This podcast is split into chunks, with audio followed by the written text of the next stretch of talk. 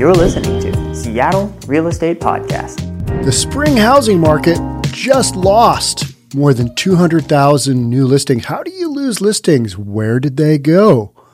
That's what we're going to talk about today.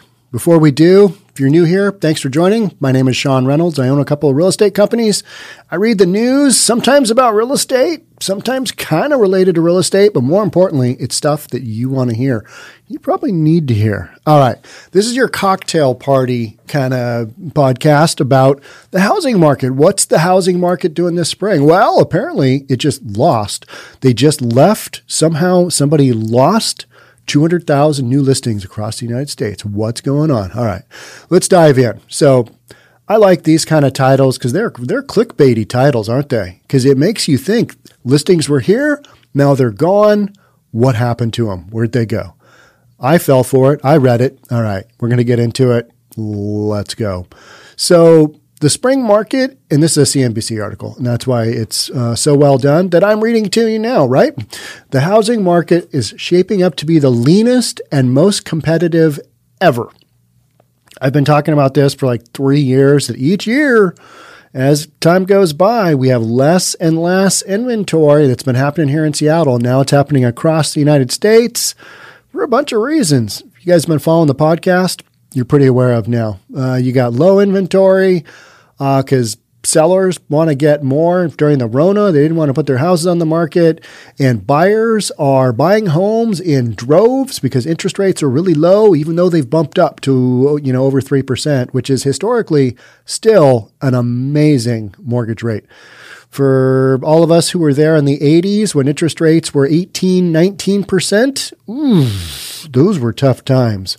My dad was a builder during a lot of that time. They did, um, you know, you did what you had to do to stay in business, and you did a lot of seller financing, and you got creative, and you made it work. And now people are whining, oh, my interest rate went from two and three quarters up to three and a third. Oh.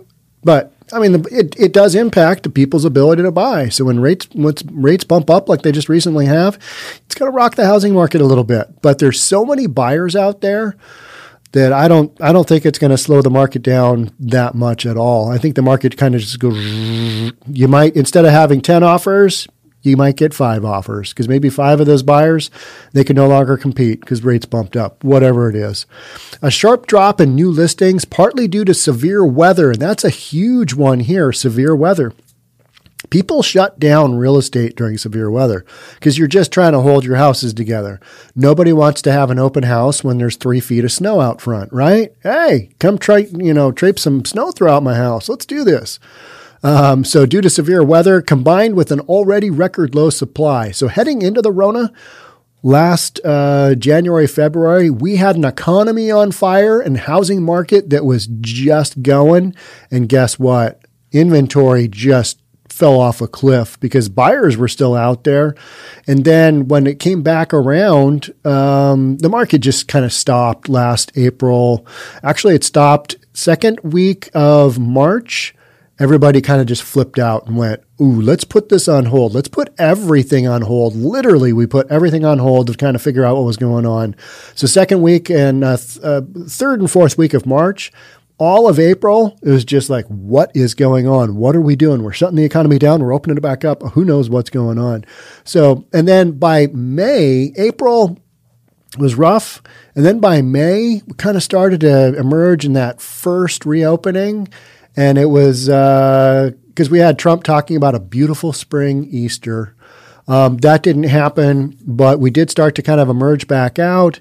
And the housing market has been off to the races ever since then during a global pandemic. I mean, it's, it's just been incredible, right? It's been a wild run. It's like, are we really in a pandemic? Because the numbers that brokers and mortgage guys and everybody in the system are throwing up, they're enormous. So there were nearly half as many homes for sale at the end of February compared with a year earlier. According to a new calculation by Realtor.com, low supply was exacerbated by a drop in the number of new listings to come on the market. Last month's record cold and snowstorms likely caused sellers to hit pause, even if only temporarily, said Danielle Hale, chief economist at Realtor.com. However, in today's inventory starved market, any setback is significant. And that is huge. That's that is that's what's going on. A pullback by sellers resulted in roughly 207,000 fewer homes newly listed for sale in the first two months of 2021 compared with the average for the same period over the last four years. So there's your 200,000 listings that we lost. They're gone. Where did they go? Well, they just they weren't there in 2021 relative to the average of the past that same period over the past 4 years. So we're going into our spring market already decimated low in inventory and now it's even lower, right? To catch up, this is a good statement here. To catch up, new listings would have to grow by 25% annually in March and April, which is unlikely. That is one of those statements It's like, mm, yes, that is true. It's unlikely. It is, I would say it is highly unlikely, bordering on damn near impossible. Never say never, but 25% increase in listings annually, that's not happening. It's, it's not happening. And when a lot of people say, oh, there's going to be foreclosures left and right, in order to have foreclosures, you have to be in a position where you can't sell your home and get some money out. Right now, equity has risen so hard, appreciation has pushed that equity up so hard that people can put their homes in the market, sell it, get some money, and get out. They're not in a position where they need to be foreclosed on. That's what a lot of people don't understand. And unless you have a lot of inventory on the market, you're not going to have a drop in the market. Doesn't happen because those listings won't chase each other down price drops to get sold. That's what the huge difference between our market right now and the market we had in the Great Recession in 2005, 6, 7, and then tanked summer of 07, right? That's when numbers really started to drop. And because you had so much inventory in the market back then, the guys that were high are like, oh, there's somebody less than me with the same house. I got to drop my price below them. And then that person who had that, the, the lower price one, they drop theirs and on and on and on. It keeps going down. But right now, there's not a, there's not those homes on the market that are being dropped. Homes are going on the market, boom, selling. Going on the market, boom, selling. So you've got dynamics that are wildly different. And I have a lot of people in the comments say, oh, there's going to be foreclosures. And it's like, okay, why don't you just understand the market just a little bit? You know, put a little bit of effort in here, work with me, and maybe just understand the couple of concepts I just said. And if you can understand those, you're like, wow, there is not enough inventory on the market for any of this stuff to happen anytime soon. Because even if we have rates go up to 4%, you've still got a lot of buyers out there who are cash buyers. Are some of them outside of the country? Yeah, absolutely. It's an international market now, just about any market, right? So you've got investors coming outside, and then you've got people that are like, hey, I'm getting relocated. I need a job. I'm going to, you know, I'm going to buy that house, even though it's going to cost me more now than it would have last month when rates were a little bit lower. You've still got a lot of that going on because even when rates go up, real estate still happens. It doesn't stop. And, um, that's where we're at. So while the biggest drops in new supply were in Oklahoma City and Kansas City, Oklahoma City, that's where my parents live. Not really sure why, still, but they live there. Um, they had a huge storm come through and just gruesome. It just sounded horrible. It's like, who would want to live there? Pass. No thanks. So Oklahoma City and Kansas City, Missouri, declines were widespread across the country. The only major cities seeing gains in inventory, now here get this, were San Jose and San Francisco. Hmm. How come? Because they were wildly overpriced and nobody really wants to live there, right? People in the tech market in San Jose say, well, where else are you going to go? Ah, you can find a spot or two. The increasingly tight supply of homes for sale continues to fuel the fire under home prices. In January, prices were up just over 10% year over year, according to CoreLogic. Rising mortgage rates are now hurting affordability, but so far have not thrown any cold water on home prices. And I, I think that will continue. You might see a little bit of a leveling off. You might see fewer multiple offer situations temporarily, and then the market will kind of adjust to the rates. Oh man, we're over three percent now. Oh, you know that that kind of thing always goes on. Hey, Sean, did you see the rates went up? Yeah, I did. You know what rates do? They go up, they go down, they flatline, they go up, they go down, they flatline. You kind of get the pattern here, right? So that's what rates do. So when you see that, don't panic. Know what's going to happen, and you'll be like, all right, we're gonna. This is what we're gonna see. Here's going to be the end result of interest rate bump in residential market. Don't freak out. Let everybody else over there freak out, and you just keep doing your own thing. Whatever your game plan was, stick to it, because we all knew rates were going to bump around. I mean, they're not going to stay super low forever, right?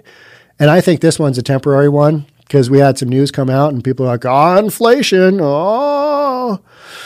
And so people dumped a bunch of money into the bond market and rates went up, right? Mean, here we go.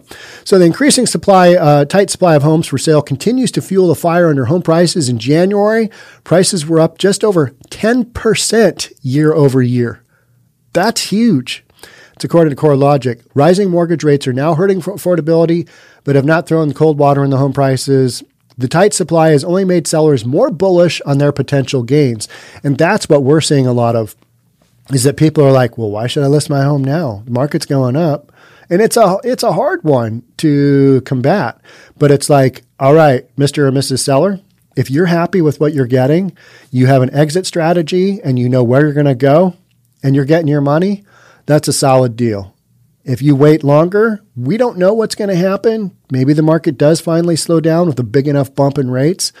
So you got to weigh out whether you want to put it on the market now or be greedy and hope that it works out down the road. If you've got a situation where it makes sense for you to sell, then go ahead and sell. Don't look back. Oh, I could have got 10 grand more. Yep, that's the that's the famous thing people say right before the market tanks and then they're like, "Oh, I didn't sell because I was holding out for 10 grand more. Man, my timing is horrible. Yep. But, you know, that's those are the choices you got to make. Asking prices of newly listed homes hit an all-time high of $347,475 in February according to Redfin. That's across the United States. These are all across the United States numbers, right? Sellers have plenty of reason to feel confident. Redfin also found that just over half, 55% of homes that went under contract in February, did so within their first two weeks on the market. So 14 days, 14 day absorption period, right? Just up and done, boom. That share was 44% a year ago. So we're up 10% on how quickly a home is sold. Super quick. Most of the homes here in Seattle sell within about seven days because that and and um, why seven days, Sean?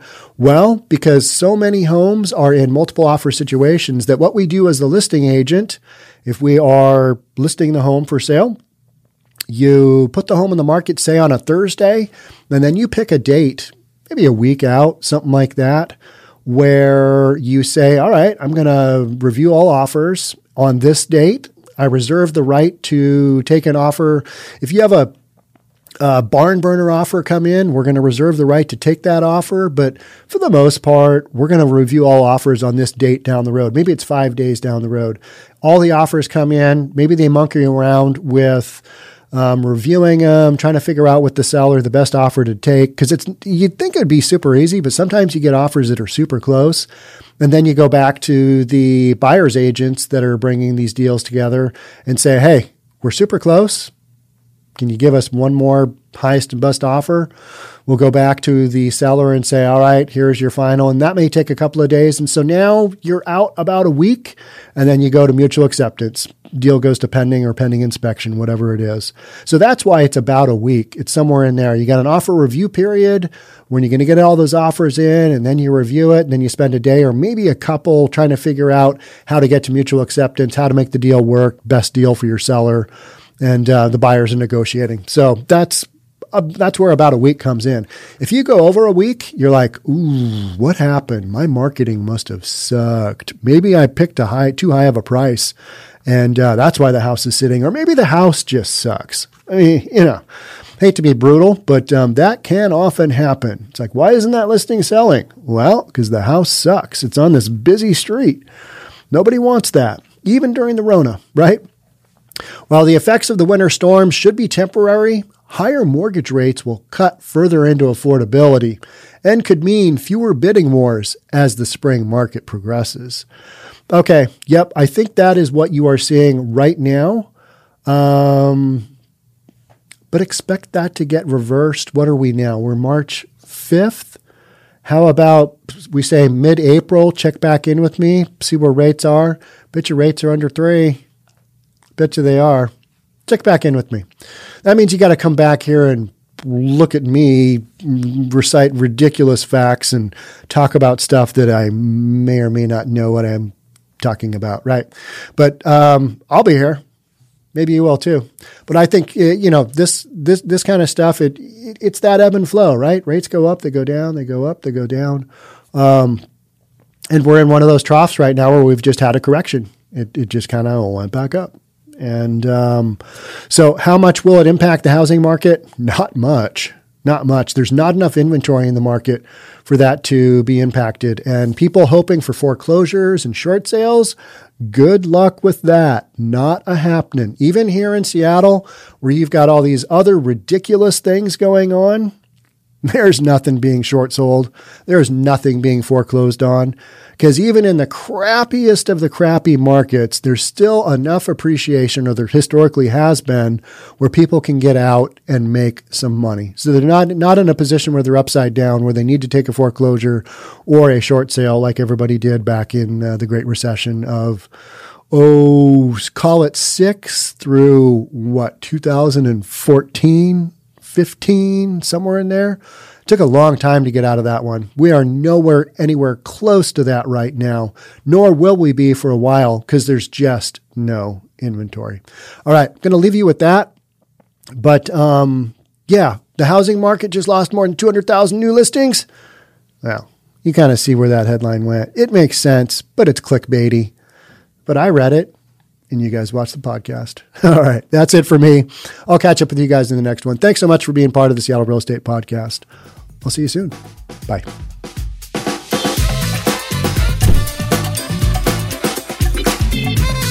Don't forget to subscribe to our channel and hit the notification bell so you'll know when our next video is out.